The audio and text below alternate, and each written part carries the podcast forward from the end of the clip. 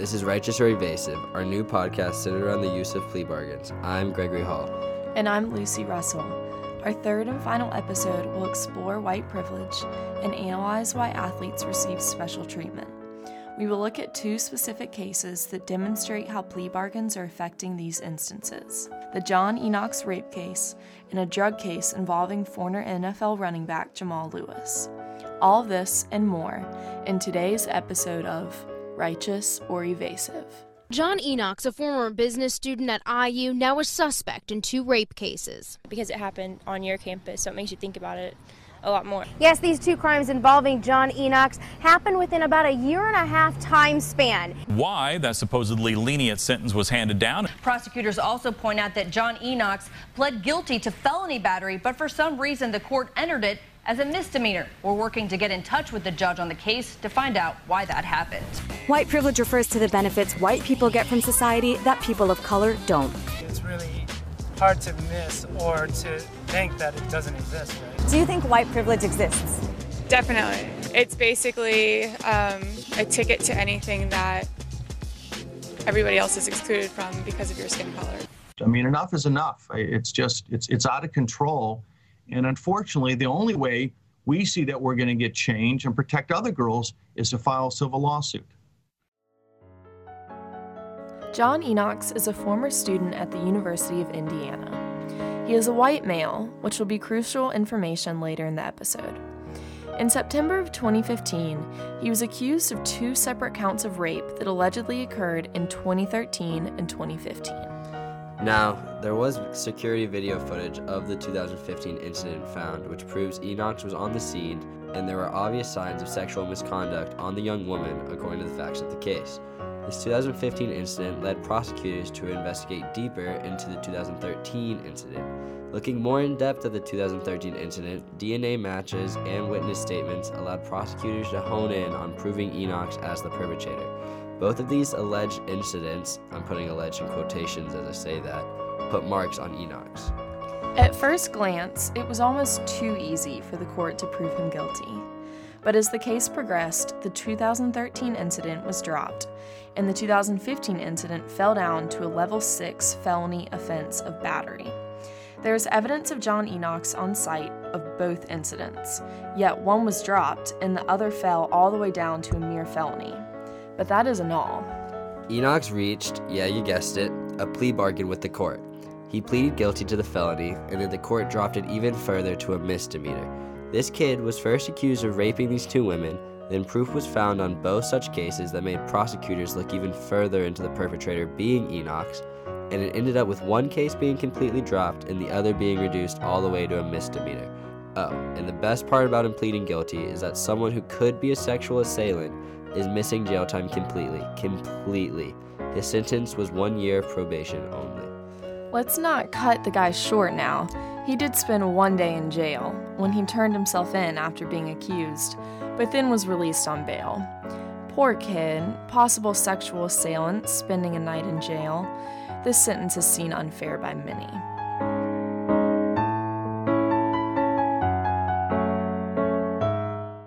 Enochs' attorney discussed why the sentence was what it was.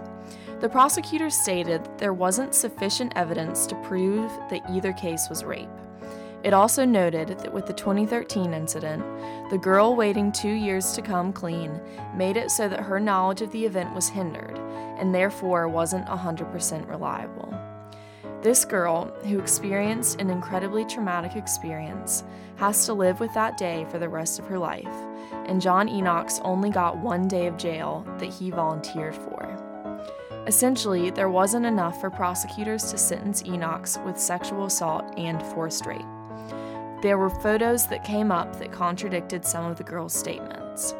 She claimed she was unaware of the sexual act, but in photos it seems otherwise, which is how the forced rape charge was dropped. Now, the evidence is everything to prosecutors, of course it is.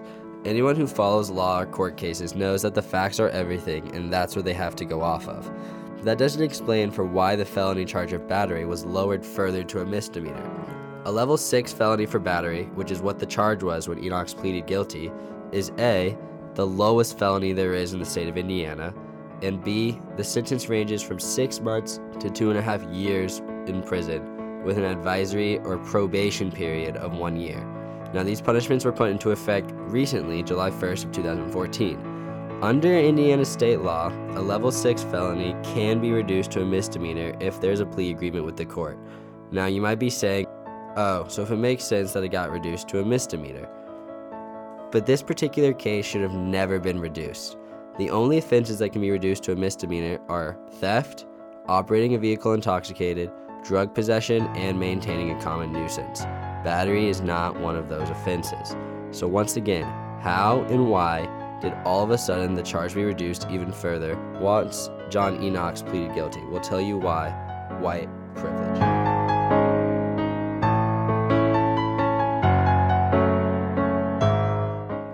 The Brock Turner case, which we explored in the last episode, blew up all over the news and social media for the sentence he received and the reasoning the judge gave. In the John Enochs case, social media also blew up over the BS of it all, but prosecutors and Enochs' defense attorney are both quick to say that this case is nothing like the Brock Turner case. Their reasoning behind that is that Brock Turner was sentenced to jail time and he was proven guilty of sexual assault. John Enochs was not. But that is, once again, just looking at the facts of the case that are seen as weak. And it does compare to the Brock Turner case. Both were accused of sexual assault. Both were white male college students. And most importantly, pertaining to this podcast, both reached plea bargains that lowered their sentences extremely. In the John Enochs case, the only people who actually know what happened are John Enochs and the two victims.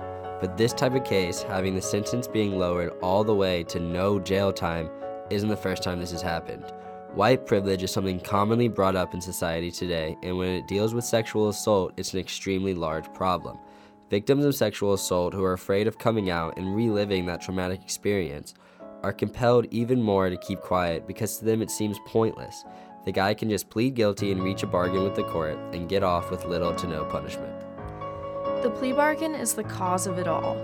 The Indiana state law that allows level 6 felonies to be reduced to misdemeanors if the perpetrator reaches a plea deal can be justifiable under a small charge. As we said before, battery is not one of these charges that can be reduced to a misdemeanor under that law, which is where the white privilege comes to play. It's almost as if that the fact that a white male college student pleaded guilty to the charge of battery made the judge in court go, aw, he's owning up to his mistake and accepts that he did it, yada yada yada. It's complete bullshit. I understand after looking at all the evidence, lowering it to a battery charge is most likely the best they could do, and that could have put Enochs in jail for up to two and a half years. Exactly, it's probably the best they could do. But then they had to lower it even further to barely punish this guy at all. Plea bargains should not be a part of sexual assault cases. They just shouldn't be.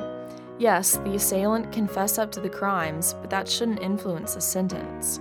He left both of those victims to live with that day for the rest of their lives. And the worst part was that according to the law, the plea bargain for battery should have never been reduced. It's almost too obvious that the lowered sentence was because of his skin color. But it isn't just skin color that can get criminals off easy.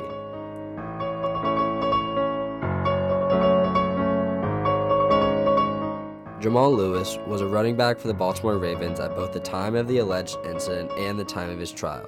During the trial, he was 24 years of age and a star for the Baltimore Ravens, arguably their best player and arguably one of the best running backs in the game.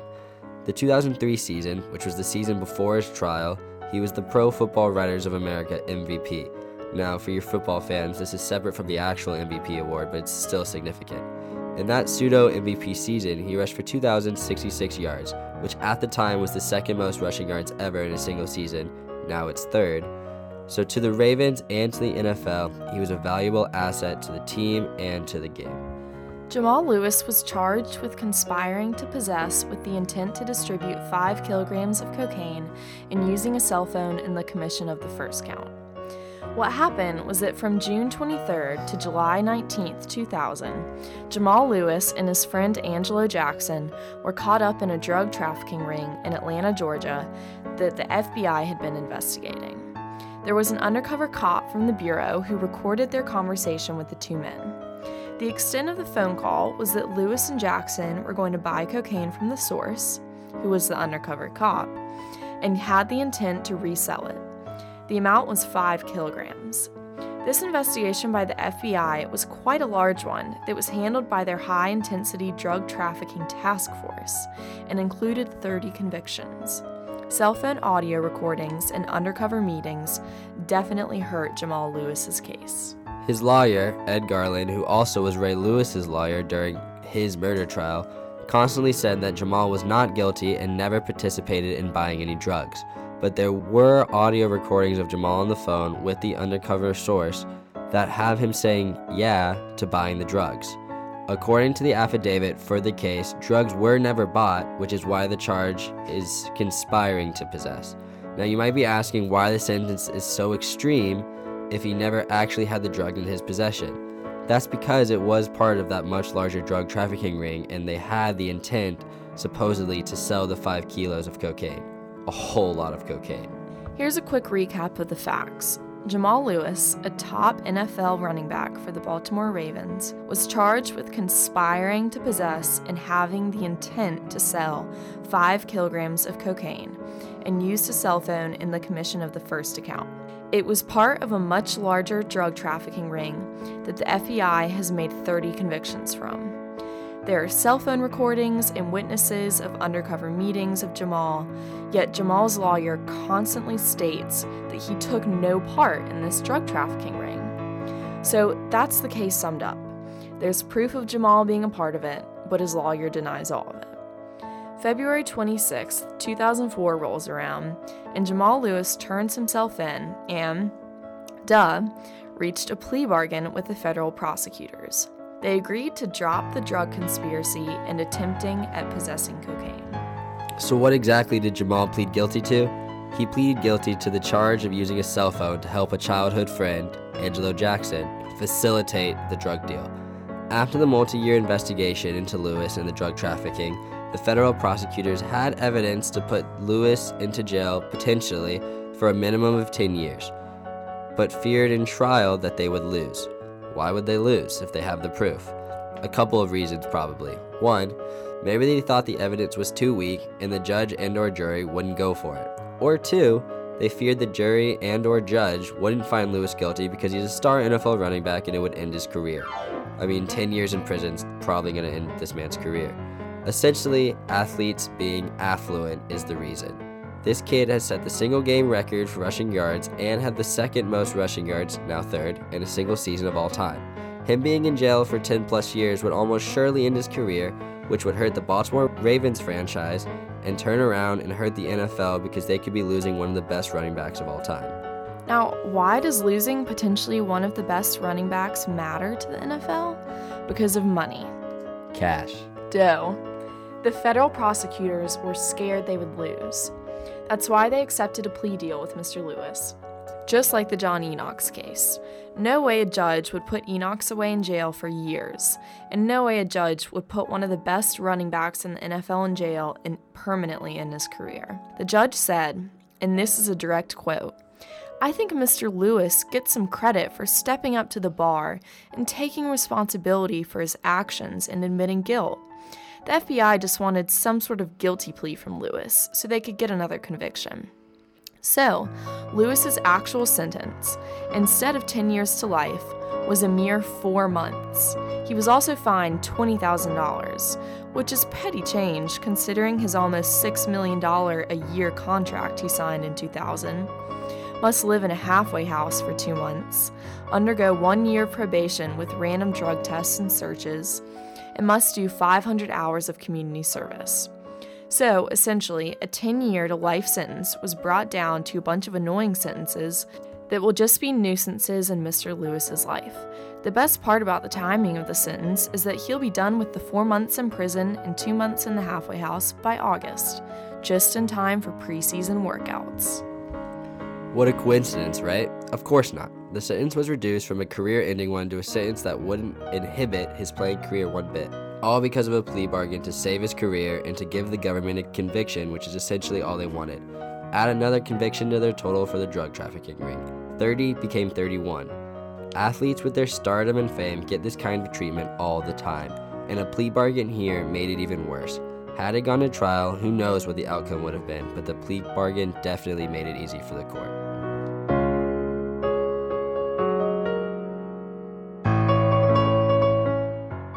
Both of the cases we talked about in this episode, the John Enochs case and the Jamal Lewis case, portray affluence in our society and how plea bargains got them lesser sentence than they should have received. Yes, plea bargains can be good for the court system to save money for pointless trials, but they can also be perpetrators evading a sentence that they deserve.